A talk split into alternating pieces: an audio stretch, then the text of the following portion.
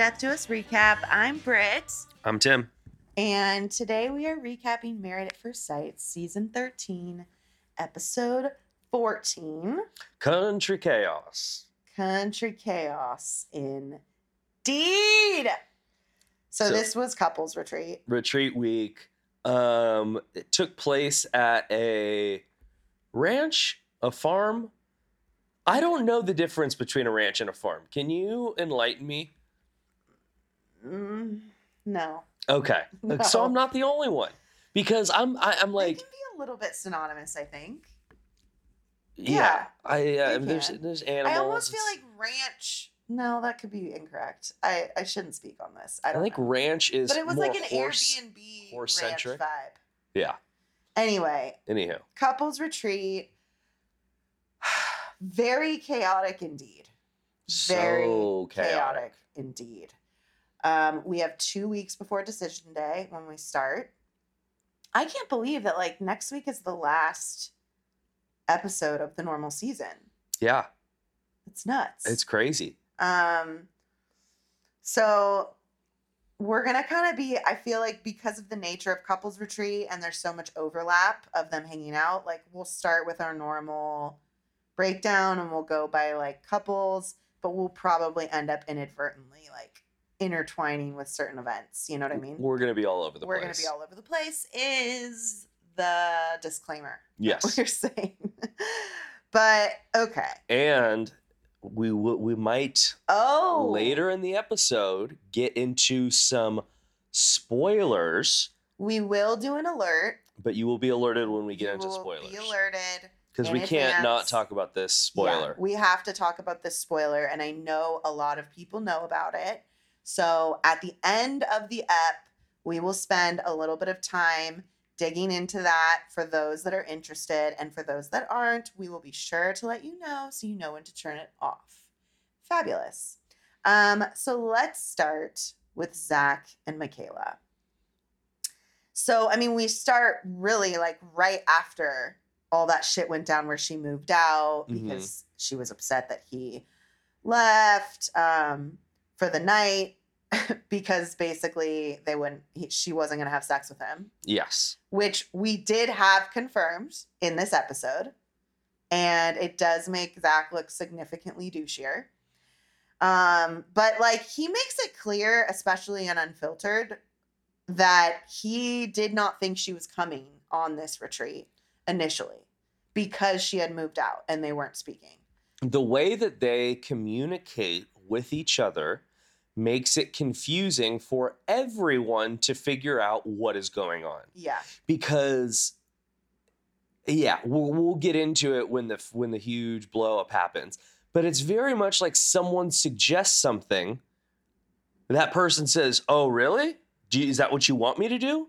And then, like, they take it to all these different crazy levels. Many games. It's insane. It's so immature. It's, like, literal cringe to watch. So they start off and, Zach says, Michaela moved out, but since we've resolved things, we've resolved the situation.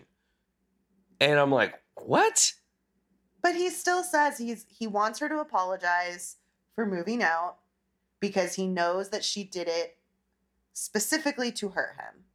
So that's kind of where he is. She shows up and they leave together. Then they stop.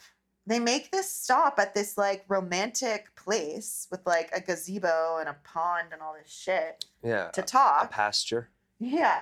They stop to like talk. And she's of course like she's in a classic Michaela post-explosion state where she's had time to mull, to think about her choices, to calm down. And she got a couple days at home, so now she's in a better space. Yeah. Which if it's, you know, generally I don't like people leaving for nights during this process. Yeah. But if it's happening this late in the game, we got some issues. Yeah. So she's just like all soft and reflective. She's like, I talked to my sisters, I talked to your brothers. Because, like, she specifically wanted to make amends for, like, bailing on the stupid Zoom that we'll never understand. She explained she needed her own space. Now she's feeling better. She feels like she can pinpoint the triggers. So she's all like, back to Miss Hopeful Michaela, we're going to make this work because I'm fine now. Yeah. He definitely seems more skeptical. And I just thought it was funny. She's like saying, I've just realized like we really need to talk and use our words to explain what we would like to see. And I just put like, LOL, haven't we had this realization already like multiple times a week by now, Michaela? Oh, yeah. Like, but she acts like it's the first time she's ever just, I really realized. Basically like, yeah, we need to speak before the triggers just pop off and we're in reactionary brain and we're not in reasonable human brain anymore. He told her she looked like the goats. He is the king of saying like, the like this weird that I think he's just trying to fill space when he does it, but it's like, bro. When he criticizes her, he's constantly criticizing her, and I get really put off by it. But that's this weird way they have connecting with each other, and she's always laughing about it. It's weird. It's weird. She usually tries to turn it into like, oh, huh, we're having banter, right?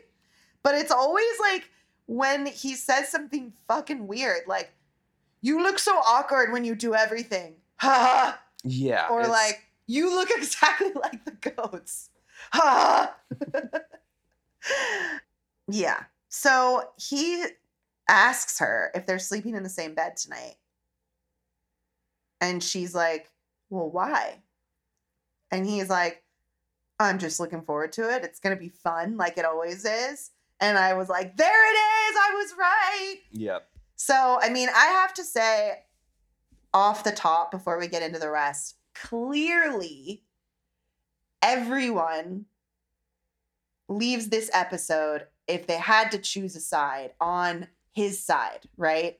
Not hers, because Michaela has such an extreme reaction.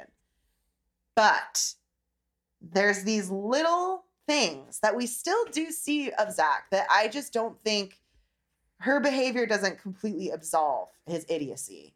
And like, he seems like a fuckboy. Yeah. And for all of the older people out there listening that maybe aren't aware of what that term means, it means you're like a player. You are looking, I mean, it's pretty self-explanatory.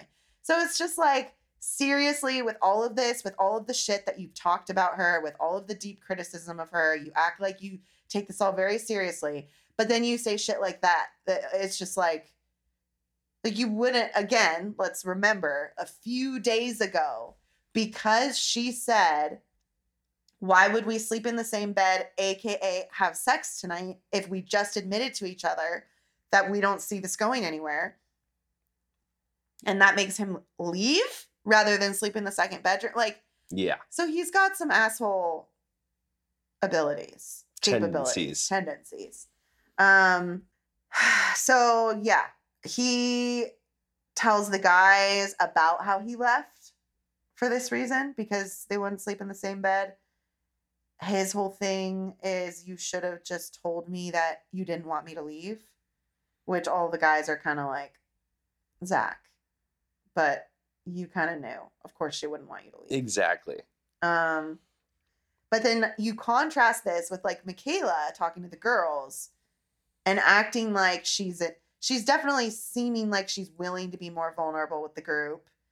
But it's coming from this place of like, well, now we're perfect. Yeah. So everything's great. This all threw me for a loop, because I think at this point everyone has arrived and they're kind of in the big main hall picking out their cowboy hats. And she's just giving marriage advice to everyone. Oh, I know. She's like, I just think now is the time, you know, for everyone just to be brutally honest. And if I've learned anything, I'm like, ugh. Just honesty, communication. It's like, Michaela, this is a moment where actually you should keep your mouth shut. And the very next time that they communicate, it does not go well. Mm-hmm. We get it. Well, so they talk about what their ideal marriages looks like. So I think this is when they're outside. Right. And they talk about what their ideal marriages are. And Zach says, my ideal marriage is one where you're happy. I'm always happy in it. I'm always happy. And I'm like, oh, okay. For someone who has been wanting, self-proclaimed, wanting to be married since he was 17 years old, or which was 10 years ago. We need to also just critique that principle. Like, that's just the stupidest thing you could say. No. I've been ready for marriage since I was 17. Just not with you. What are you talking about? Yeah, no. So, like, you've been... Really? Like, 27-year-old you... If you met 17-year-old you right now in a separate body, you would fully sanction, you would say he's very ready to be married now. It's just everyone else is the problem. And if it, I wouldn't look at my 17-year-old self and tell her that she's ready to be married. No. She's absolutely not ready. Well, and I'm sorry. Okay, so apparently you felt this way for the last 10 years of your life, and you haven't been able to come up with a better answer of what your ideal marriage looks like. It's just, I'm happy all the time. It's just, we're happy. With a really hot person. Oh my gosh, just so lame. I know, that was a can. And a can is something that you just can't with. To inform the public, in case you're confused. So he says, the irony of this is he says he thinks he's been very consistent. He basically, I mean, this is where he starts wrong and you start watching the inner Michaela hurricane start to build. Mm-hmm. Because he basically is implying, like, you are the one with all of the problems that are making this marriage bad. And I'm just sitting here. I've been ready for a decade. And, like, I've been, you know, great all the way through. And, like, this is all you. And then she's like, well, sure, you've been consistent in that you gave up on this marriage week 2 and nothing's really changed, which I have to say, I kind of think is a good point. Yeah.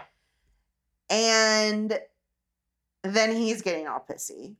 And then we end up finding out that they had a conversation the night before where they both said neither of them feel like they're being themselves right now with the pressure that marriage, like the construct of marriage, is almost creating hit. And this clear, it becomes clear that this is more Zach's theory than hers. Right. So he's basically implied to her in private conversation that maybe the real problem is the construct of marriage and all of this pressure that we perceive to be coming from it. And it's making us crazy. And so what if we just agree to divorce and basically keep trying as normal people beyond the experiment and see if that changes anything? And that, of course, makes zero sense to her. And then he, like, keeps going. So he's like, marriage with you was way more work than I thought it would be. I just want to make sure we're clear on that. It's you. It's not marriage. Because she's basically like, well, what? You thought marriage was just going to be perfect and easy? And he's like, to be clear, I've been ready since I was 17. I just wasn't ready for you. So, yeah. I don't know. Is this where she gets up and almost starts? Okay. So she was implying that maybe she then is like, well, I'm starting to wonder if we need to do work just on ourselves individually. It seems like there was some agreement. Yeah, there was some agreement the night before. Or that, like, there was an added pressure. Yes, and they were essentially going to get a divorce, take a break, work on themselves, and then try again after the show is done. Right. Is kind of what I'm gathering, what I gathered from this. Yeah, and then he says... But then it's like there's something in her switching because she's clearly she's trying to figure out, like, well, what do you exactly mean by this? Because I thought we kind of agreed that this was about pressure. But then now you're saying some really specific hurtful shit that's like, well, actually, I'm ready to be married, just not ready to be married to someone as difficult as you. So then he just reiterates, if we get a divorce, it would be a different relationship and then we can try then. And this is what... starts to, like, then she starts getting like, this doesn't make any sense. What are you talking about? I've been ready for marriage since I was 17, just not marriage to Michaela. And then that's when she freaks out. And like, side note, I just feel bad for her because she has some serious boob sweat going on right now, which is just really unfortunate to be dealing with when you're already in a fight on national television. Mm. But then you also have boob sweat. It's just unfortunate. And it's like, we don't need to spend too much time on it, but we also need to just acknowledge that this is a real thing in life, boob sweat. I think you can probably speak to that more than I can. Yeah, but can you understand why that'd be frustrating? Oh, absolutely. What if you were just sitting in a fight and then you just suddenly have like penis let's sweat? Not go there. No. What if that was a thing that you guys had to worry about? And it just was like blotching your pants while you're trying to be serious. That would be unfortunate. It would ruin your credibility in a way. Well, you would feel like it would. It doesn't actually. Body sweat. What can we do? Anyway. So that is that's our first like big freak out. Category 2. 0.5 hurricane. 2.5. Yeah.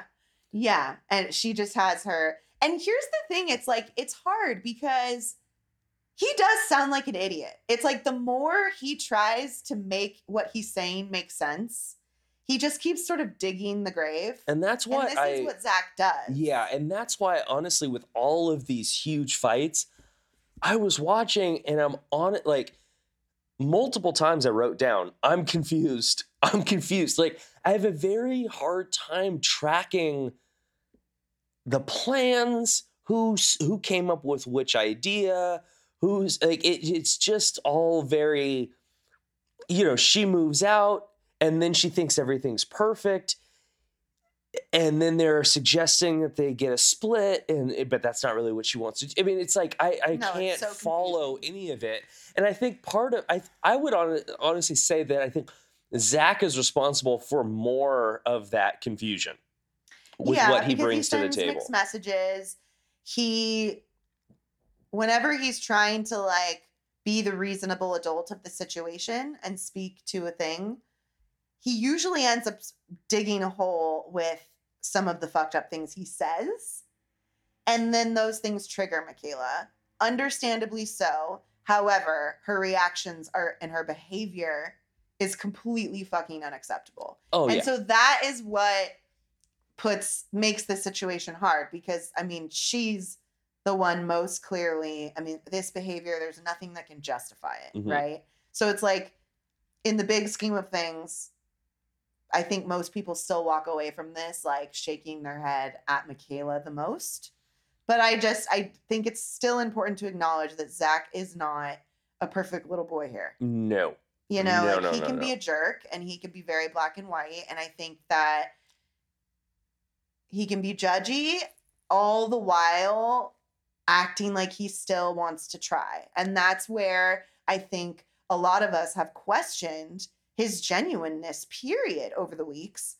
Almost like if you really, like, as someone that's experiencing some of this behavior from Michaela, it almost makes zero sense that you're still willing to come back and, like, do her that night and then have a conversation and act like, I think that's part of what's made sometimes it feel like he's leading her on or being disingenuous because he is sometimes showing her something that isn't what he's saying in the confessionals or in Unfiltered, Mm-hmm. So anyways, then I think we have like things so that happens in the day and she flips out and leaves and he leaves and then Bao comes out and talks to her and gives this pep talk about, that was that day? Yes. This is after. So Zach goes inside. Michaela's still out on the little daybed couch out there. Bao comes out and is like, you guys can't let your egos get in the way of this. Keep working on it. Don't throw it all away. And, Michaela at that point feels better about the situation. Zach is checked out. He's been checked out. Other than wanting to sleep with her, he is checked out.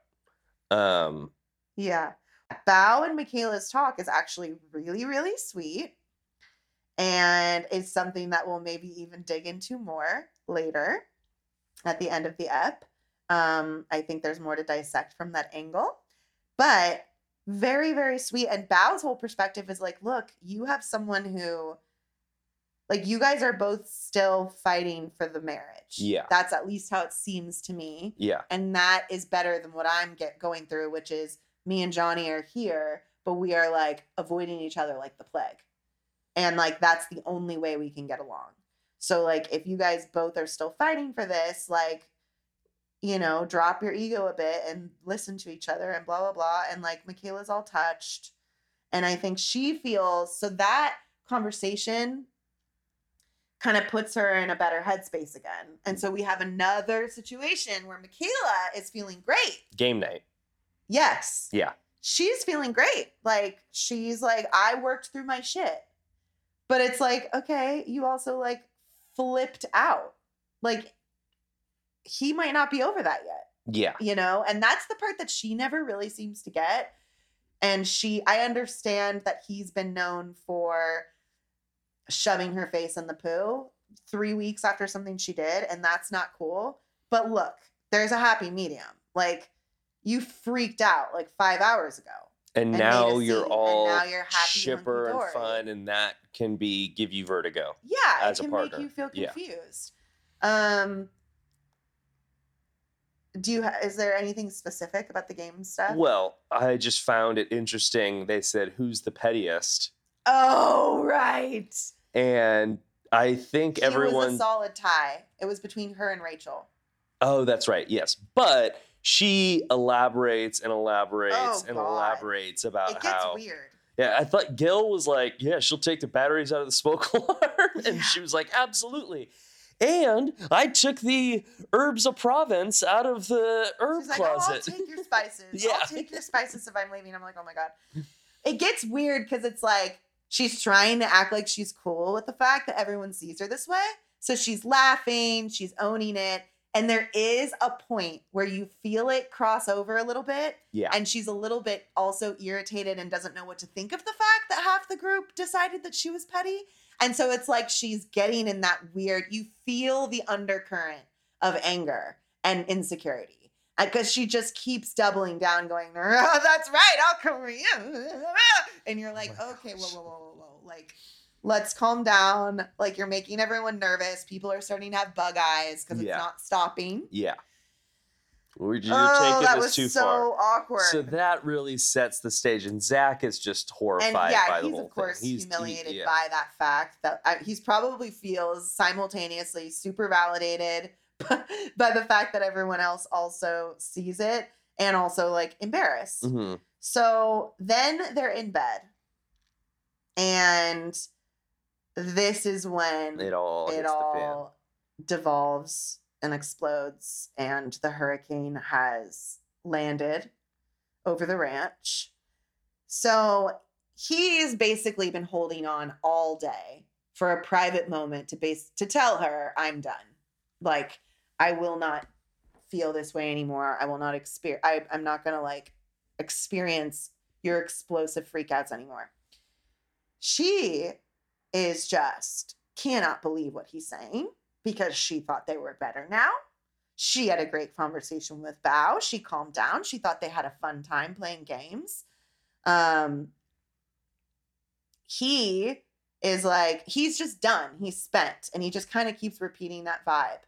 And she literally has the audacity to be like, well, what happened now? Nothing's happened since. I haven't done anything bad since, have I? And it's like, that's not the point, Michaela. Like, nothing's been resolved. You feel better about yourself, but like, nothing's been resolved between you two. So it's so awkward. Then we start that terrible game they play. So she's like, oh, you want to go? Well, he says that she's two different Michaelas. Right. And they do this game. He goes, I think I'm gonna leave. She goes, you're gonna leave? Okay, bye.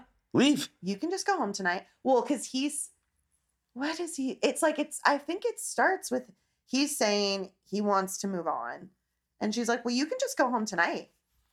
That's fine. You can go home tonight. And he's like, okay, maybe I will just go home tonight then. He was like, I mean, we were still going to go home together. And she's like, well, if you're saying that you want to go home, then I'll just call my sister and she can come pick me up and you can go home tonight. And then he's like, okay. And then we switch. It's literally insane. She acts surprised. Like, she's like, well, I'm going to go home separately then. And he's like, well, if you're going to do that, then I'm not going to wait for tomorrow. I'm just going to leave tonight. Cause like, what's the point? And then she's like, oh, you're going to go. It's like, it goes back and forth. She's like, bye. And then it's, oh, wow, you're leaving. Wow. You know, and she calls her sister in the car. This is another. Or in the bed. This is another. The dramatique. Sign of their, this whole like. Including people. It's just a sign of immaturity. It's like posting a status on your MySpace when you were going in a fight with your boyfriend when you were 16. Well, I mean, it's ridiculous. It's performative and immature. And Zach takes it a step further by being like, give me the phone. And it's just like, this is all so petty and immature and stupid. It's crazy. I'm sorry. It's just insane. Then we get to a point where he's saying, I don't like myself right now, and that's primarily because of you. I need to remove myself from the situation. She's like, well, what I think you should do is go take a nap. I don't think you're thinking straight. I think you should take a nap and see how you feel after. And he's like, take a nap. And then he's like, I'm leaving. He just wants to, he wants to get out. He wants to leave so bad. He's like, I'm done, I'm leaving. So then she literally starts chasing him out of the room, yelling at him, ends up taking his suitcase from him. They're yelling in the whole common area. So like probably waking up everyone. You see little Bao is peeking out of her door. There's a couple people that are asleep already. Yeah. Oh yeah. And there's some people by the fire. Yeah. So he says that, then he tries to leave. She's yelling at him in the thing, takes his suitcase, rolls it back into their room. And then she's just freaking out about how, like, you can't leave right now. And, like, then there was, like, multiple people that did express concern about how late it was that he was leaving, especially being in the country. Yeah. And, I mean, I was like, okay, for a Black man to leave in a rural area like this and be alone driving in the car, it is a risk. Yeah. It's an unfortunate thing of life in this country. So I did sort of understand the concern around that, but I also don't blame him at this point, I don't give a fuck. Yeah, he just needed to leave. Yeah. So he goes outside, says goodbye to everyone. They're like, she's involving the entire group. They're like, whoa, what are you doing, dude? Yeah, they're all and Ryan is actually like making some headway with Zach, convincing him, don't leave right now. Yeah. This is like, let's just calm down. Like, and then she comes out and makes everything worse and, you know, brings the ratchets up the drama level. Screaming, doing the whole like, fine, go. Yeah. And then looking at Ryan and being like, are you going to stop him? Yeah. It's like, completely. What? I liked that Ryan actually pushed back. Yeah. And it was like, everything was fine. Essentially, everything was fine until you came out. Like, yeah. You know, we were talking and then you came out here. But it was just, she was involving the group, wants Ryan to go with him. She's like, get in the car with him. And he's like, I'm not going. This is when she, like, mind you, it needs to be said, when she is charging, or so it was after this, because I write back into the barn. Yeah, I write after Zach leaves and Ryan confronts her outside. My note says Hurricane K sweeps through, and that's when we get the turning of coordinated, crazy bench turn and leap at the same time, which is honestly, like, dexterity wise really impressive. Yeah, she overthrows a church pew bench Yeah. She discombobulates a ping pong table. Oh my God, she just starts like walking up to shit and like slamming it. And then the producers and the cameraman try to follow her. There's a producer in her bedroom. The producer in the bedroom is trying to calm her down. Has her literally in like an arm lock. Yeah. Because it's like she storms the door, knocks a wine glass off the table, wine splatters and breaks all over the ground, and slams the door. Right. Boom. We then find out the next morning that her sister came early in the morning and just left without her saying anything to anyone. And then, of course, we find out from Bao that what she told Bao is that they were just getting ready for bed and he just randomly decided to leave. Oh my gosh. Yeah, because she spent the night in Bao's bed. That's really wow. Like, you had to know we were all gonna watch it. Yeah. Including Bao. Well, they even called her on the spot when they were having the fight in the bed. Zach's like, "You just told me to," and she's like, "I didn't say that." And then they like did that rewind, and she said, "It's just like, oh my God, that conversation in and of itself was so disturbing because it was like she was totally gaslighting him. She's like, "Leave," and then he's like, "Okay, I'll leave," and then she's like, "I never said you had to leave. What are you talking about?" Yeah, what? I never said you had to leave. And you're like, oh my gosh, this is out of control. So, I mean, it goes without saying, this couple is over. There is nowhere to go from here. Yeah. There just isn't. I am very curious. Like, again, it's so hard. Like, the way that ended was just so absolutely unacceptable. And the smartest thing that Michaela said the whole weekend was maybe we both have to take time apart to literally get individual therapy and work through our own shit. Yeah. And I'm like, yeah, they have so much. They have so much stuff that they need to like work through. And then once again, you see why they were matched chemistry wise, but it's also interesting when you have therapists and counselors putting these people together and you're like, you really couldn't see that these two people have so much stuff to work on themselves that they're really not ready for this. Like, well, it's hard because I know everybody likes to hate on the experts and I completely understand it. And we've all acknowledged that there's obviously must be a role that casting plays in what the experts do. Like, anyway. But you have to also remember that when people are trying to be on things like this, like, they're presenting the best version of themselves. Yeah. So if anything, my bone to pick is not so much what they are and aren't presenting for the experts, but like, I do think that there needs to be more in-depth psychological vetting. Like, there's got to be real psychological tests that they can actually put these people through that, like, aren't just asking them what they think of themselves, you know? Because it is crazy. There's been some, like, what? I said, well, that doesn't make good entertainment television. That's also true, which is, sad. But, this is just so out of control. So, I don't know. Do you have anything more? No. Let's go to Brett and Ryan. Oh, okay. So Brett and Ryan, we actually start in an interesting place because it's right after she had that conversation with his sis. And so you can tell that this is the first time they're talking about it is on the car ride to the ranch. So she brings up the conversation. She says that, what his sister said, and then also says that she feels like in general, so he gets immediately defensive. Like, he's so defensive off the bat. And really you're just like, dude, you talk this talk that you want to be called out and that like, oh, if only I could find the girl to wrangle me. And it's like, fuck you. This is like a perfectly mature, kind, open-hearted woman who has really been walking on eggshells with you for most of it. And when you react this way, all you do is reaffirm for her why she doesn't feel comfortable bringing stuff up with you.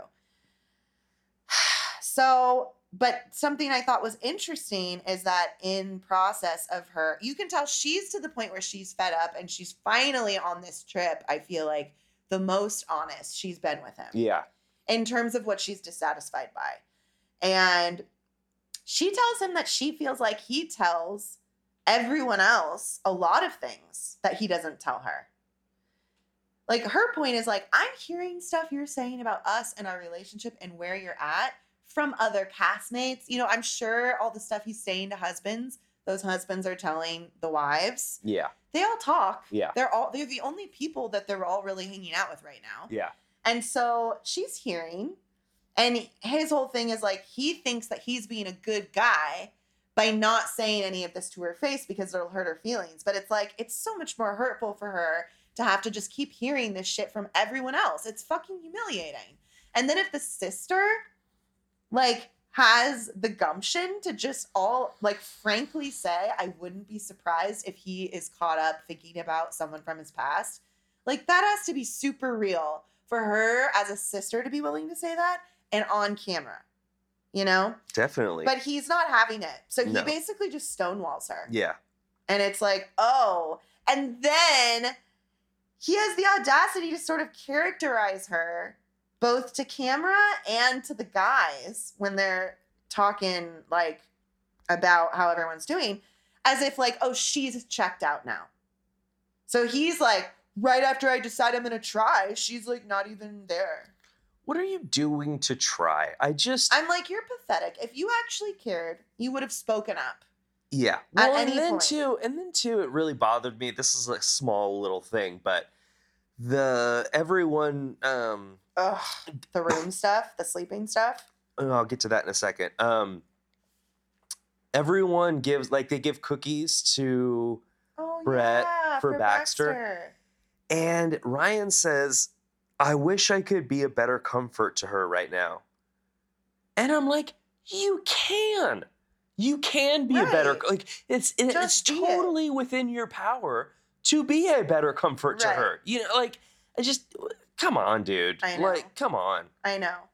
And I just died. So, like, somehow, I really just feel bad for the women that that Brett and Bao keep getting stuck in these, like, double date-ish scenarios with the other worst, like, least compatible couple. Like, then the fact that they have to go on a double date together, I'm like, this is terrible. Like, these are the last couples that should be spending intimate time together. So they're chilling outside, right? Because Brett and those four were the last ones to show up. So they're the ones that haven't figured out where they're staying yet. Johnny and Bao and Brett and Ryan. And so it's a little awkward because clearly both of these couples are not in a good place. They have not been sleeping in the same bed at home. And I think Johnny's like, have you guys figured out where you're going to stay yet? And Ryan basically is like, oh, yeah, like, I'm fine staying in the room together. And Brett is like, oh, what are you talking about? I didn't think we were going to do that. And he's like, well, I mean, I just thought. We got to try now. We got to try. And his whole thing is like, and she's like, if this is what you wanted, like, there's been nothing that you have done that is implied that this would be something you'd be interested in. We're not sleeping in the same room now. We haven't slept in the same bed at all since the honeymoon. And you're going to spring this on me in front of two other people. Well, once again, you know, like, he thinks by doing this, he's making an effort. He hasn't communicated to her at all. No. That this, like, the smart, okay. What should have happened is in the car when they had that conversation. They need to talk about this in advance. Rather than him getting defensive, what he should have said was, no, I'm here. I'm committed. I know we haven't had a good start. This weekend, I would like to kind of use this opportunity as a fresh start. I'm going to try. I think we should be sleeping in the same room to kind of, you know, just get married life going. because it hasn't been good. Right. But no. Everything's taking place in his head. Yeah. And then, she's supposed to just know it. Exactly. And she's supposed to just catch up. He's trying now. Doesn't she know? Yeah. So it's ridiculous. It's ridiculous. And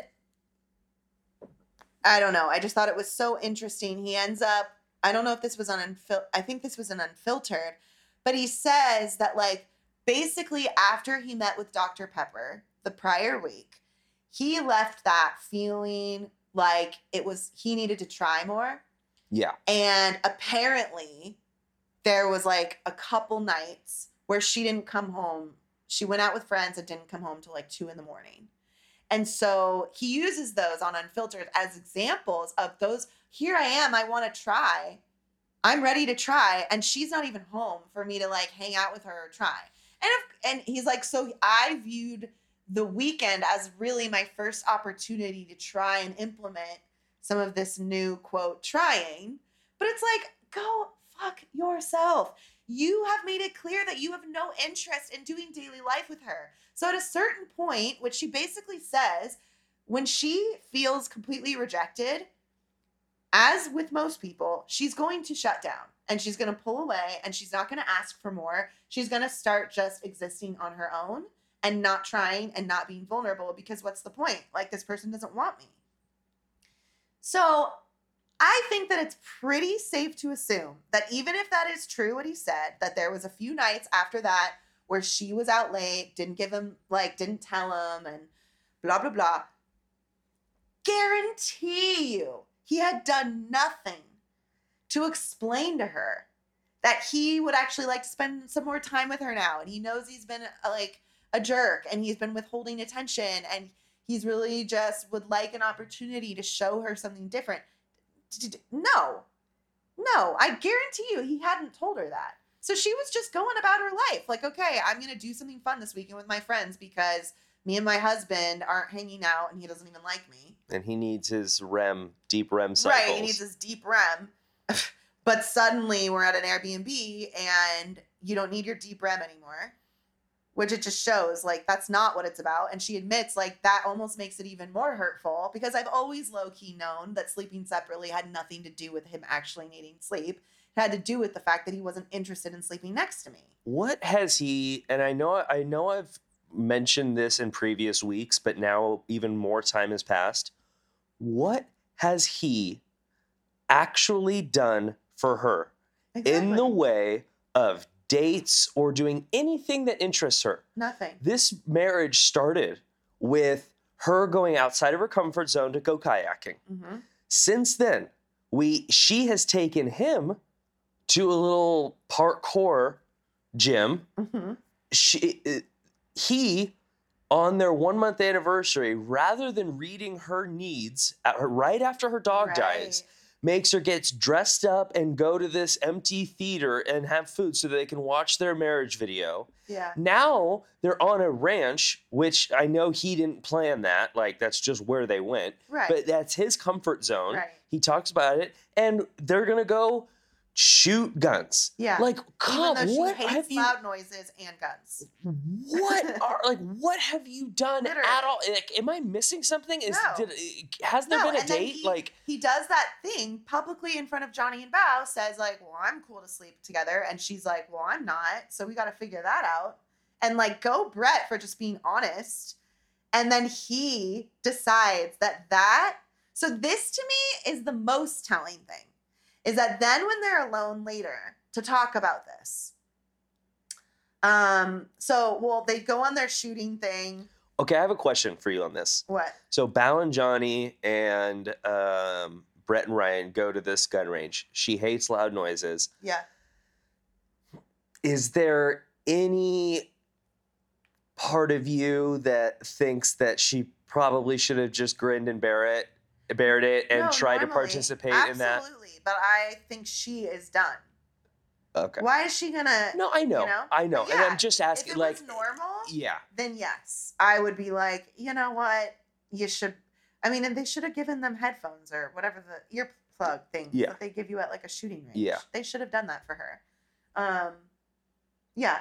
But I think she's to the point, and if I was in her position, I would be too. Of like, why would I do a single thing at this point that I don't want to do for someone that has not bared any part of their soul, gotten vulnerable with me in any way. They've rejected me most steps of the way. Like, I have nothing to try anymore. But she does have this conversation with Johnny, which I was like, ew, Johnny. Like, he's trying to get heart to hearty with her. And I'm like, Johnny, no, you don't deserve anybody having like a normal chat. Like, don't pretend you're a nice guy because you're not. But then they end up back after. What? Can I give some thoughts on the gun range since we're covering it right now? Okay. I have some major issues with the level of safety surrounding this gun range. Ugh. Was there any instructor present? Nope. There are just two shotguns. I know. A little box that they're standing in. Like, oh my God, when the gun went off on accident, really, Bao, that was like, terrifying. Bao almost shoots someone. Like, I'm not, that's not an overstatement. No. Like, and so my thing is. Gun safety nightmare. Oh, a gun safety nightmare. You're like, I kind of thought Ryan, who's Mr. Ranch, which I think guns, everyone just hunting, everyone just assumed. Like, Ryan's the gun sensei. Okay. Like. He can be the one. He did very little in the way of ensuring this is a safe environment. And he wasn't even that good. And he can't even hit a clay pigeon with a shotgun. I know. Like, what? I'm just like, how are we letting this happen unsupervised? I was like blown away by this whole ridiculous scene. I'm like, we're not wearing goggles. We're not wearing anything over our ears. There's not an instructor there, like, being really verbal about gun safety. Bao's turning around, waving a shotgun. I'm like, what the hell is happening here? Like, I was flabbergasted. I was flabbergasted that they, like, let this happen in the way it did. I know. It's just, like, insane. Yeah, for sure. And then, so, like, side note is, like, Ryan's got a little attitude because Brett and Johnny aren't participating, which I thought was just funny, but he couldn't be that annoyed because his buddy, his partner in douche crime, Johnny, also wasn't. So he, like, couldn't be too pissed, you know? Sorry, I had to get my gun segment out of the way. Great point. So we get back, and then we actually get... We have a real adult talk between them. They have different definitions of what being an adult means in this conversation. But by this, I mean Brett is finally not mincing words and just being honest about what she feels and where she's at. Yep. So she basically instigates this conversation around what happened in the morning or the day before with where they're staying. And was just like, I'm confused by you. And she says that your actions say they don't want to try. But your words tell me they do, and it's just not adding up, and I don't understand. She's basically like, you're saying this stuff in front of other people that's really throwing me off because it doesn't line up with how you're treating me behind closed doors or in our apartment every day. He basically makes the whole thing worse because he basically implies the only reason that he said that. So first off, he's a dick, a condescending dick. I was trying to be an adult about it. I can handle myself in scenarios like that without causing an absolute scene, which is what we now have on our hands. An absolute scene? This is a calm conversation between two people. It's a fucking talk. What is seen about it? No, and I love, she's like, wait, you think this is a scene? So he basically implies the only reason he suggested that from the first moment was because he didn't want to cause a scene and make them look bad as a couple to other people. He knew Johnny and Bao weren't going to want to sleep in the same bed. And so he thought, like, we can just make ourselves look a little more normal and be like, yeah, of course we're fine with it. And then in Unfiltered, he even says, I handled that poorly. I meant... Like, I didn't assume we would sleep in bed together. I thought, like, maybe she'll sleep on the bed, I'll sleep on the floor. I just didn't want to make a big deal about it because I knew Johnny and Bao probably wanted separate beds. Okay, cool. Well, you didn't say fucking any of that. And those rooms are small. You didn't specify. And then you're going to imply that her being confused. Well, and you're going out of your way to be more accommodating to another couple, exactly, but not the person you're married to. No regard for what I might be feeling, if I'm even interested in this. Yeah. And then you have the audacity to actually be upset at me that I didn't just go along with it. And like, and when he said causing an absolute scene, which we now have on our hands, to me, that was just the biggest tell. It was like, this is all about how you were perceived. Mm-hmm. This has nothing to do with your actual relationship, with what's really going on between the two of you, between what you really feel and what you don't, and all of that. This is just about how we look on camera, in front of the other couples right now, in the house, yeah, etc. And I thought that it was great, though, because Brett was like, you think that honesty is negative. You say to call you out, but when I do it, this is what happens. You can't handle it. You can't handle it, and you tell me I'm making a scene. So over time of her giving him what, like, she basically admits, like, look, I give and I give, but at a certain point when I've been completely rejected, I'm going to break down and bow out. And that's what's happened at this point. And then all of a sudden you cut to Ryan in an interview saying, I'm still not completely given up on this. They got me an incredible person. She's amazing in a lot of ways. And I'm just like, who is this Ryan? Yeah. Like, what is this? This is like you, again, like course correcting for so that we don't all think you're an asshole. But like, it kind of has nothing to do with who you're actually being with her. But it was weird because then by the end, they're going to take shots together and be optimistic. And I mean, something I wrote was, it's really interesting, as pissed as he was and unwilling to listen at first as he was, I do think by the end of that conversation, he had a lot more respect for her. Yeah. After she said her honest feelings. I think he's been sitting around so cocky and convinced that this woman who's not my type at all, but is really nice, is so obsessed with me and likes me so much that almost ills him out even more. And it's like, dude, don't give yourself so much credit. Like, she's over you at this point. She's pissed. Like, and I think that is what triggers him. It almost is like the fact that now he knows he doesn't have her in the bag is a part of recharging his interest in her. Yeah. And like wanting to make it work. Because he's like, oh, whoa, whoa, whoa, whoa. Like, now she's implying I'm not good enough for her. Well, I need to show that I am. Yeah. Yeah. So. At least we had a breakthrough with a conversation about feelings. Yeah. Do you have any like other thoughts on them?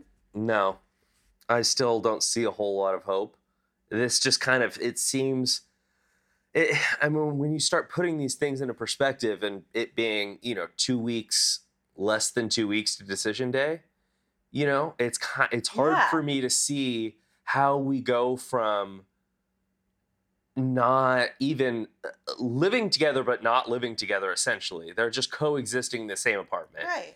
To keeping this marriage going. Like, what's going to happen over 12 days? Exactly. You know, right. It seems a little late in the game for this. For sure. And there was something really weird to me about that big fire moment with the Baxter cookies and the presentation of it all.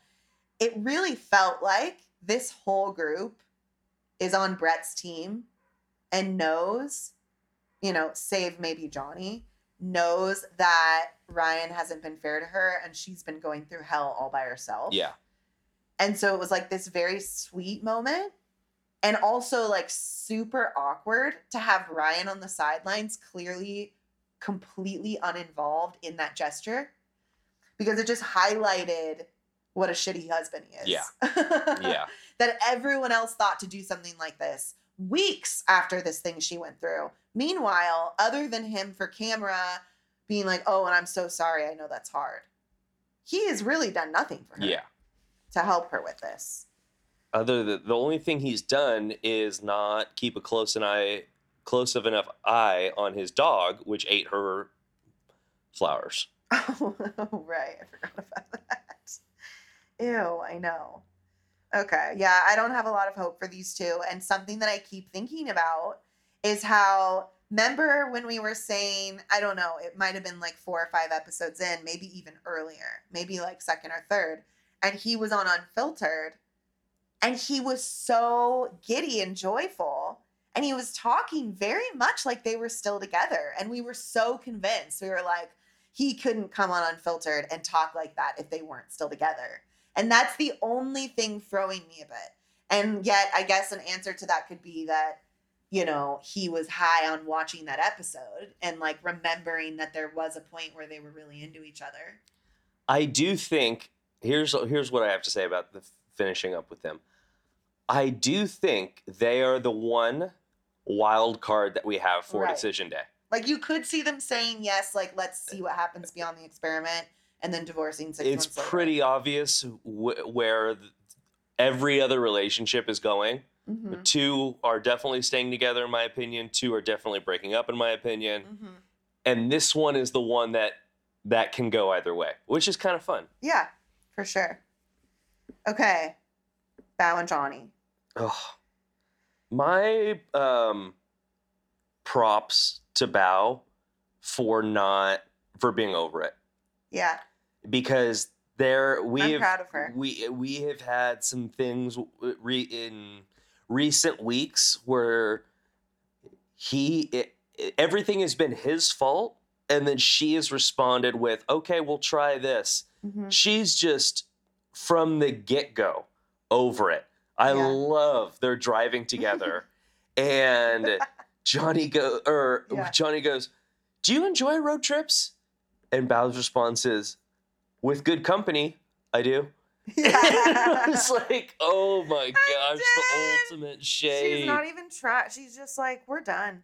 Yeah. You know? And then by the time we get there, he says in an interview, "My goal is to actually spend as little time with Bao as possible."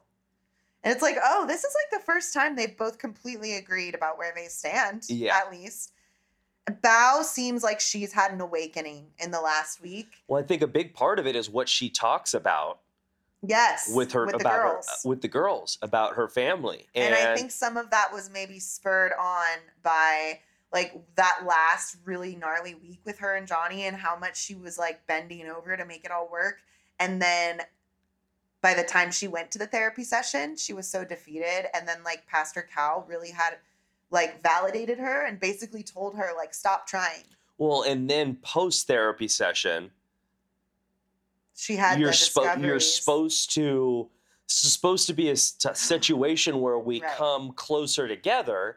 And Bao's only hope is that something from Johnny's therapy session would make their relationship better. And once again, he did the whole pattern. He did the whole pattern. So. And that made her reflect on how when she was a kid, her dad treated her mom really poorly and was very verbally and emotionally abusive, and how angry it would make her as a kid. And she would always like consciously tell herself, like, I will never allow myself to be treated the way I'm watching my mom being treated now.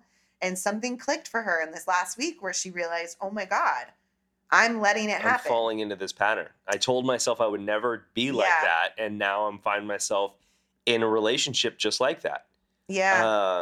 And I was so proud of her, like when she was sitting with the girls and told them that. And she said that she's been very patient in the face of meanness, but she's had enough. And she's just to the point where she's not going to stand for being treated like that. How incredibly funny and ironic was it that Bao essentially makes dinner for everyone? Oh, I know. Just oh, but perfect. I thought she doesn't do anything. Yeah. I thought she does nothing. Yeah. Johnny. Looks pretty freaking gourmet to me. Yeah. Huh? She's like, makes dinner for the whole damn crew. The only other things I really have to say is just, you know, speaking to Johnny's just continual out of touch, perpetual victimhood. Like, he's talking to the guys and he just says, you know, we really just have a perception problem. Yeah. Just always trying to go back to like See, I perceive the real reality, and Bao perceives a fake reality. No, we have a Johnny problem. Right. That's the problem. It's not a perception problem. If anyone's perception is incorrect, it's yours, asshole. I can't stand... That's one of my least favorite... I just cannot stand that kind of... It drives me crazy. That yeah, we just see it different. We just see it differently. No, there's one thing that's happening, and that is not your excuse for disagreeing. Right. I'm sorry. It just isn't. And then he tells the guys... He didn't know he was so emotional as a person. I just put LOL. I'm like, you're literally the biggest baby I have ever seen. We named an episode after you being a mean baby because there was no creative way to put it. And you are just finding out that you're emotional at 35. Like, good Lord, he needs so much therapy. It's just good luck. Couple things. I just really got under my skin watching the whole him chumming it up with Ryan in the kitchen, playing rock, paper, scissors to see who'd get the bed. And I'm like, you guys are both like failing in your marriages. And you're bonding over it. And you're bonding over it. Secondly, because they've convinced themselves that they're like the victims of that somehow. I realized that we are in Texas and on a ranch. A little too much cowboy for me in this episode. Well, Johnny really was like going extra costume. There's two ways that you can go with it. Gil fully embraces it and has a fun with it. And he's got his red cowboy hat, short. Way too small for his head. Which is way too small. He's wearing shorts with cowboy boots. Yeah. Hilarious. And like, that's like, and then you have Johnny like who's going. He's literally head to toe. He is Woody from Toy Story. Yes, in all black with a bolo tie. Like, I'm like, whoa, dude. But he's like in the corner when they're learning how to shoot guns. Like, yeah, cringing. It's just, I'm like, what the hell are you wearing? I can't tell if this is a costume or like if you're just trying to like, you bought these clothes and you're trying to channel this persona. Like, none of it makes sense. I was just like, what the hell is going on here? I know. Yeah, I mean, they basically avoid each other all weekend, and then it's interesting because at the end, Bao says, like, to camera in one of her confessional things, like, I feel like we're doing level one conversation, and we agree that that's where we're going to stay. And I think that for her, that means, like, I am fully detached. Like, we stay at level one because that is what allows me to not experience his emotional, abusive, crazy-making ways. And I am detached now from trying. Yeah. And I think that that's the smartest move for her at this point. And she's going to make her paycheck till we get to the end and see what happens. Never after. Look back. Yeah. Like, and I well, it's too. Her. He was the one who was like, I think we just need to like not have serious conversations and just be. So she's like, all right, if you want to do it, awesome. We'll do it your way, Johnny. Yeah. But it is weird. They talk on the last day for like the first time all weekend. Like, even, I mean, it's awkward whenever they're in a situation where it's supposed to be like couples together in the group. You know what I mean? Mm-hmm. Like the first night dinner when they were going around saying how they're doing. I mean, they wouldn't even look at each other in the eye. Yeah. Like it's so awkward. But then he makes a point to say, I really appreciate your adventurousness. Oh, gosh. Just goodbye. Just goodbye, Johnny. So, I mean, this couple is like so 150 million% over. And I would say, as frustrating as it is to watch when relationships devolve this way on this show in particular, especially because so many of us get really frustrated when we watch like an actual emotional abusive dickhole, which a lot of times there's at least one.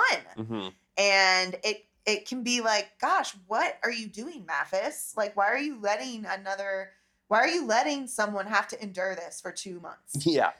But I will say it's been kind of cool to watch Bao go through that, but not end that way, to really like find her voice and her strength in the process and decide like, oh, I'm not going to put up with this anymore, and almost like not let the experts get too in her head. Yeah. Because she's going to hold on to what she knows to be true, which is that I don't care about, like, I've done everything that's possible to maintain a marriage in the broad sense of the word.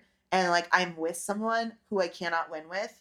And I finally realize I deserve more. Yeah. And I think that that's cool. And I'm like, no, if I have to watch another expert, like, try and convince her otherwise, I will be angry at them. She doesn't end up shattered in the way that Paige did. Yes. Through this thing. Exactly. Okay. Gil and Myrla? Yeah. Not a ton. I don't have a ton on them. Cute, the horseback riding.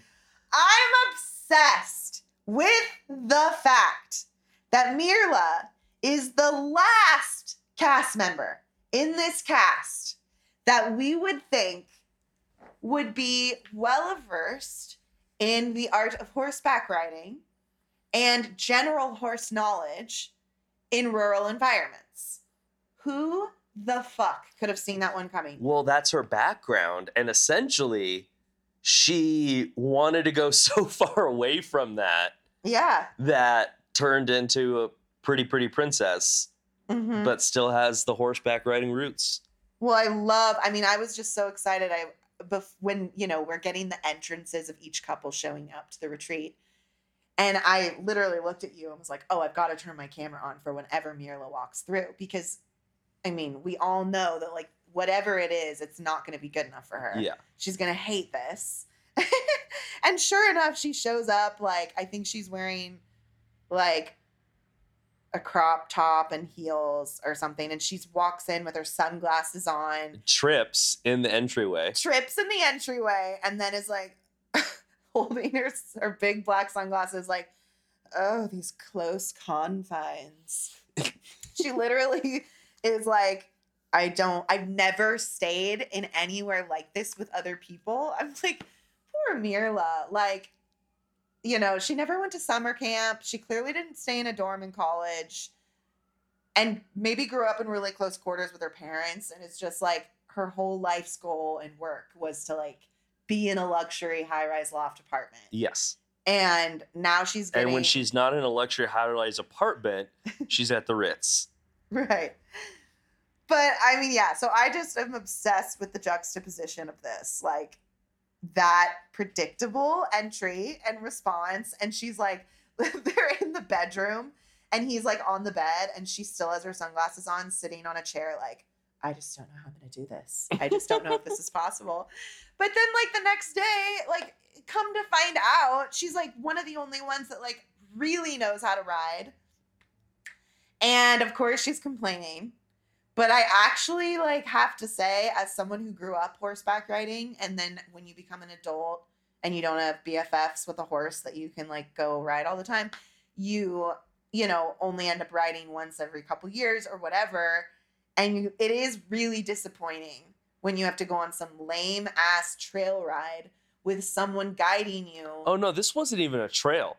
They were just doing laps. Yeah, laps across the pasture. Which, if I was on that pasture, it's like, if you could have galloped anywhere, it was there. But so she's, like, bitching. And it's obviously totally annoying and unattractive. But I have to say, I understand that feeling. It's so annoying when you know how to do more and you just want to gallop, especially in a wide open space like that. But you've got, like, some annoying trail guide that's like, now we're not gonna try. Okay, now let's juxtapose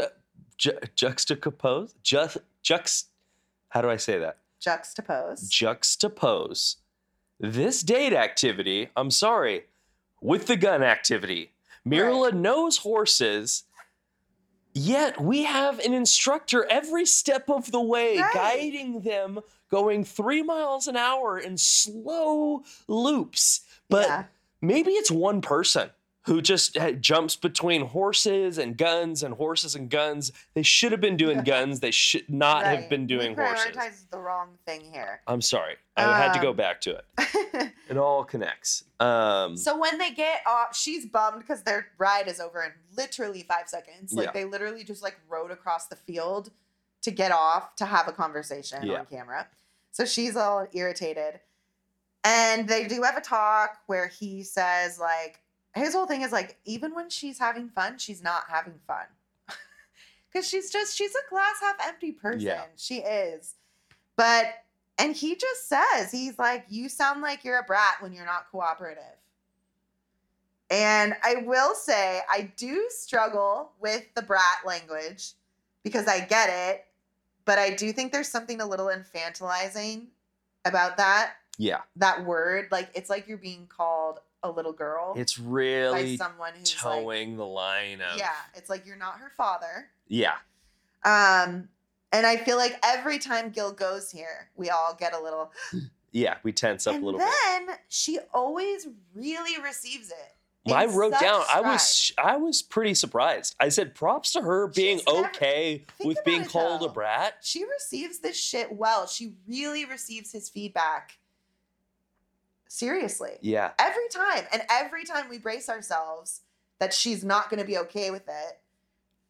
And she always takes it in. I mean, I think because I know she's such an introvert and she doesn't love to be vulnerable in front of people, I think I sometimes get worried that if she were ever to have,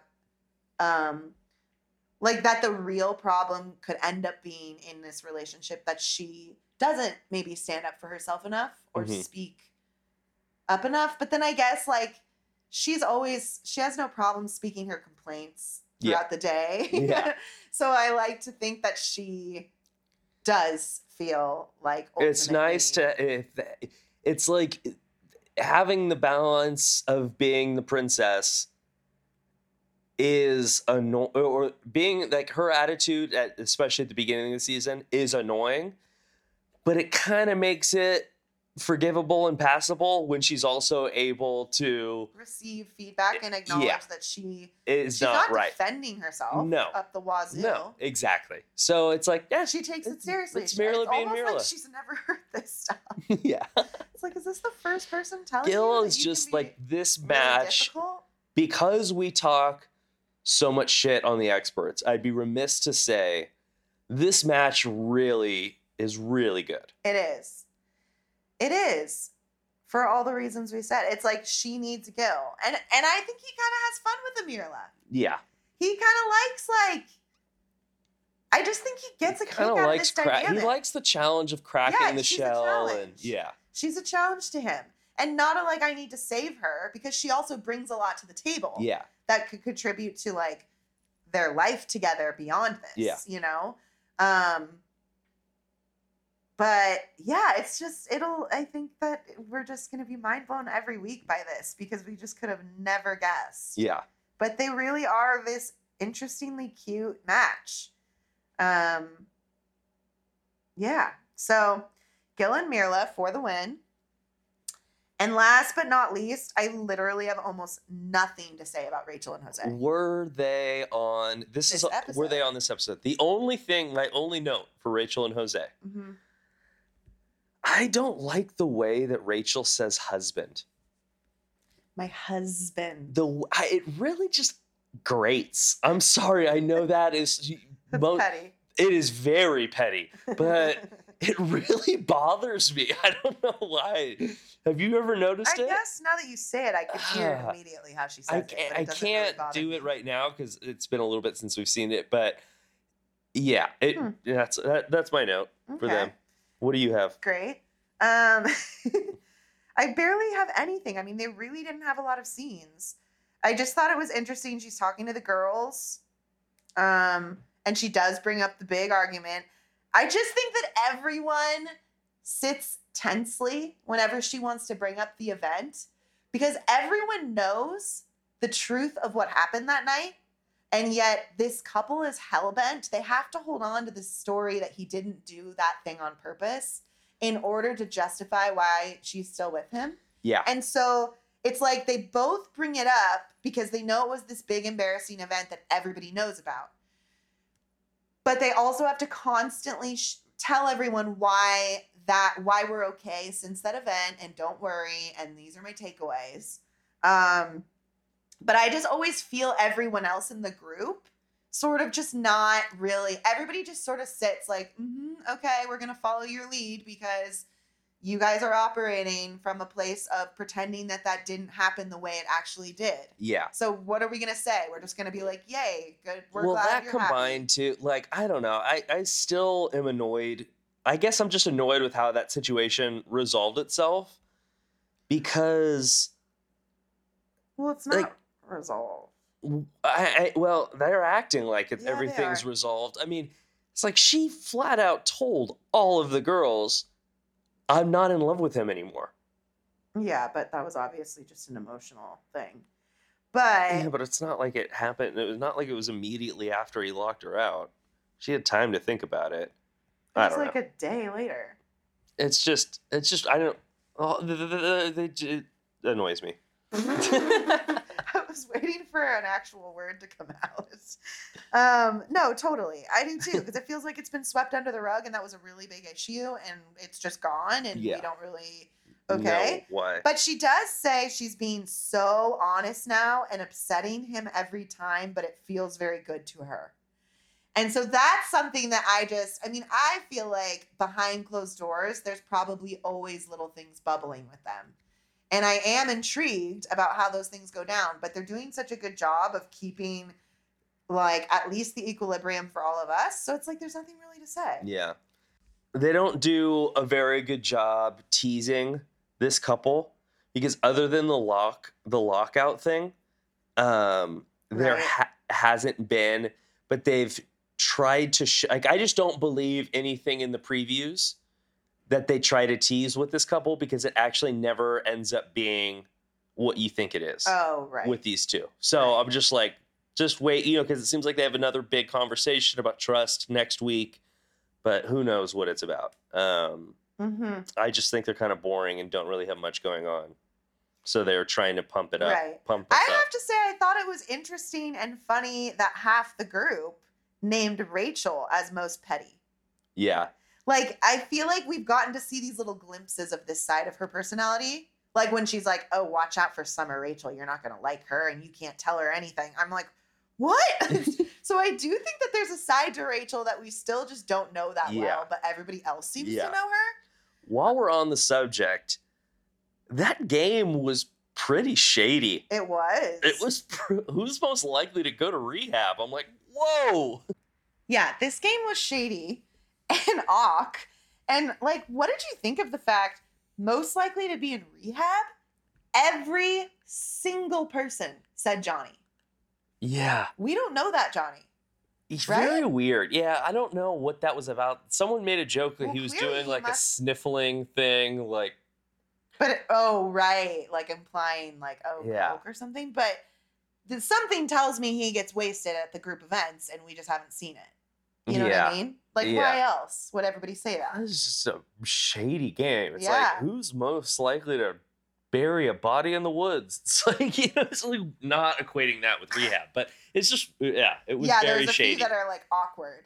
I thought it was so funny. Most likely to leave a party early. Obviously, it was going to be Myrla, and everybody was laughing because they all knew right away. And everybody puts their stuff up. And Rachel's like, she wants to leave right now. And Miela was like, mm-hmm. Like, so accurate. Props to Brett, though, for setting that up. As a coach myself, I did not remember that she was a volleyball coach and teacher until that all came up again. As someone who's coached in the past, it is very fun to be the person in charge of at like friends or family get-togethers when there are games being played. Mm. It is fun to be the leader of said activity, creating brackets, if you will. So good job, Brett. Okay. Before we get into our spoiler section, let's hear what you have for the rankings. Power rankings. Coming in at dead last, number 5, Zach and Hurricane K. Number 4, Bao and Johnny. Okay. Number 3, Brett and Ryan. Mm-hmm. 2, Rachel and Jose. And 1, obviously, our favorites, Gil and Myrla. Not very surprising. I can't even sit here and critique you for them because it's obvious. No, and that's, I knew I was going to be putting Michaela and Zach in the last place. Yeah, because you told us last week. Yeah. I can't tell you what my power rankings will be next week, though. I don't know. Good. Only time will tell. Good. Okay, so this is your, oh, no. No, so I have a few lyrics. Oh, yes, the lyrics are back. Bring it on. We had some serious lyrical. Bring it on. Lyricals. I want to hear. So in the Rolodex of Mathis written songs that are always ripping off some actual famous person in their song, we have during cornhole, when the couples are playing cornhole, all of a sudden you hear, go big or go home. Go big or go home? Yeah. Oh my gosh. Then has anyone ever said that while playing cornhole before? Hey, you really got to go big or go home on this throw. Then when what I perceive to be as kind of like a Cautious Clay, Frank Ocean ripoff, when Michaela and Zach are fighting, all of a sudden it's like, when do we see this going? And then, I'm so done chasing you. And then Rachel and Jose have their chat about what, like, we'll see what happens in the next few weeks. And then it's, take it day by day. Oh, I so need to know what goes into the process of making the music for this show. I know. I love it. Great job, babe. Okay. So this is your spoiler alert, peeps. If you are not interested in hearing about a spoiler that has been circling Mathis Cybernation for the last week, now is your time to leave. Love you. Talk to you next week. Great.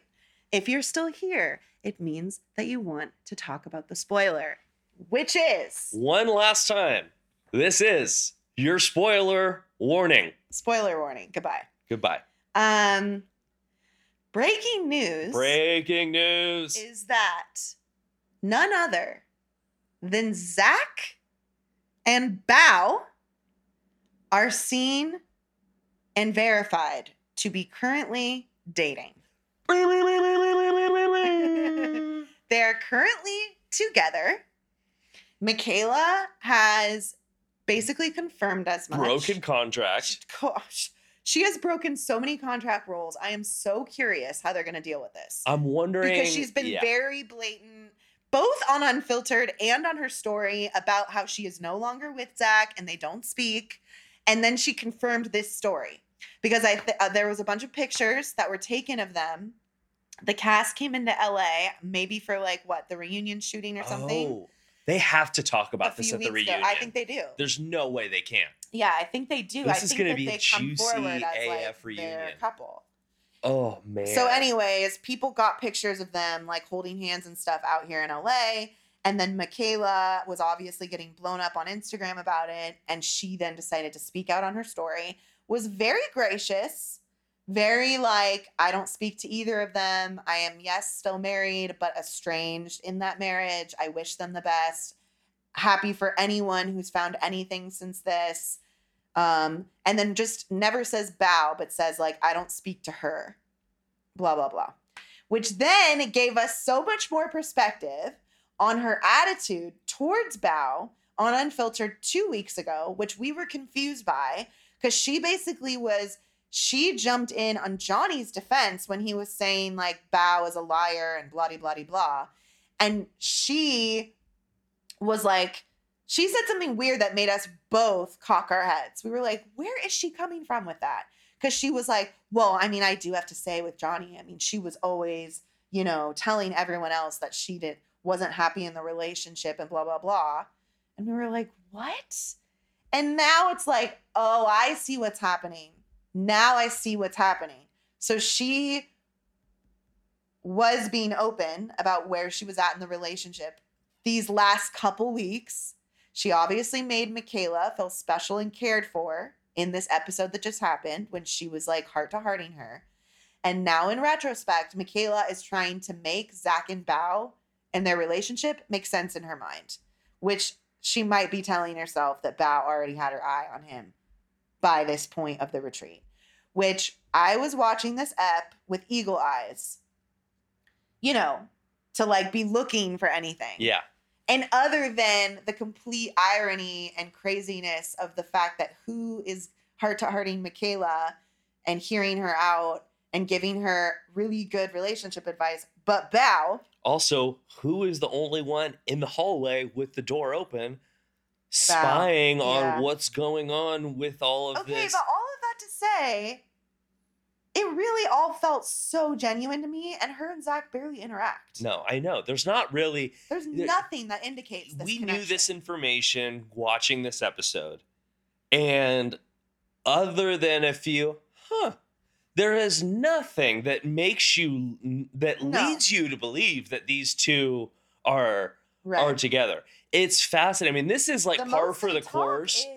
Isn't she with Ryan when... he comes storming out after the fight in the house. I can't remember if she was outside. I know she was in her room and opened her door and was like, what's going on? This is par for the course for like Mathis, Australia. Right. But this does not happen stateside. It doesn't. We don't couple swap stateside. We don't. I gotta say, I am here for it. Yeah, I'm here for it. I'm here for it because, I mean, here's the thing. When we first heard it, I was feeling a type of way towards Zach still. And so I was like, I'm happy overall that Bao has found happiness because she deserves this shit. But I felt conflicted because I was like, really? She ends up with the other perfectionist guy here? Like, that feels so and frustrating to me. But I guess they're different people. They probably bring out different sides of each other, because then we were talking about it more and we're like, I guess like his biggest thing with Michaela from the get-go, we can have all of our thoughts about how he has chosen to convey this feeling. And yet it's a valid thing that from early on, he has been concerned about her explosiveness. And Bao is the opposite of explosive. And is obsessed with talking through feelings and emotions, which Zach could use some help on. But who knows what version of Zach we'd be seeing if we were watching him with someone who wasn't explosive like Michaela, you know? Yeah. So like, I'm open because I think Bao is so mature and lovely that, I mean, think about it. She wants to be having sex every single day. She wants to jump out of planes and shoot guns. I mean, on its face, like, it seems like a very desirable person. I'm just dying to know how I want to see them interact, I'm dying to know how this is going to be played out on TV. Yeah. I'm dying to know if are the experts going to be at the reunion? Is it just going to be like a host? Like, is Kevin Frazier just doing it?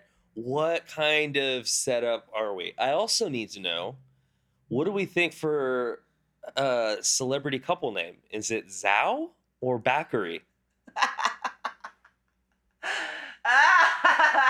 Zhao. I kind of like Zhao. I love Zhao. It's got a nice ring to it. It does. Bakkery is too much. No. Oh my God. Wait, we haven't even given the other established couples couple names, which that makes me want to do it right now. Girla? Or Mill. I think it's Girla. It's also just stupid. I know. Brett and Ryan. Brian. Or Brett.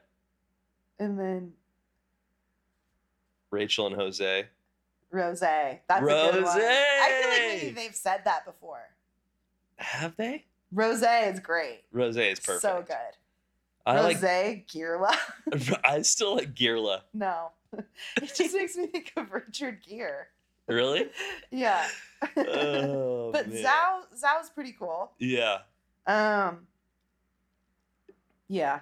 Anyways. That's our big explosive juice, guys. Man. I mean, really, it is what. Maybe most people have already seen this online by now, but we just desperately wanted to talk about it on the pod while still maintaining an authentic version of recapping this. Yeah, because we don't want to feel like we're blowing it for anybody. We are not a spoiler site, but this got disseminated on so many different Instagram accounts this past week and on Twitter and stuff. It was like, it's of course going to inform how we look at the last few weeks. Cause I mean, it's just fun. We want to look for any shred of evidence. Like, were they connecting then? And like, so now we just wanted to talk about it. And if any of you guys end up seeing anything that you find suspect before we get to decision day, would love to hear about it. But yeah, okay, we're done. This was a freaking crazy dramatic week. And it was entertaining as fuck. Yeah, retreat week and honeymoons are my two favorite weeks. Right when everything's getting weary, because we're just like in the muck of the relationship shit. It's like couples retreat comes to like give you some respite. And it's either going to be really like fun and funny or like explosive. And this kind of was a little bit of everything. So I'm here for it. We got 1 week left before decision day. And I'm excited. Hashtag Team Zao. Hashtag Team Zao.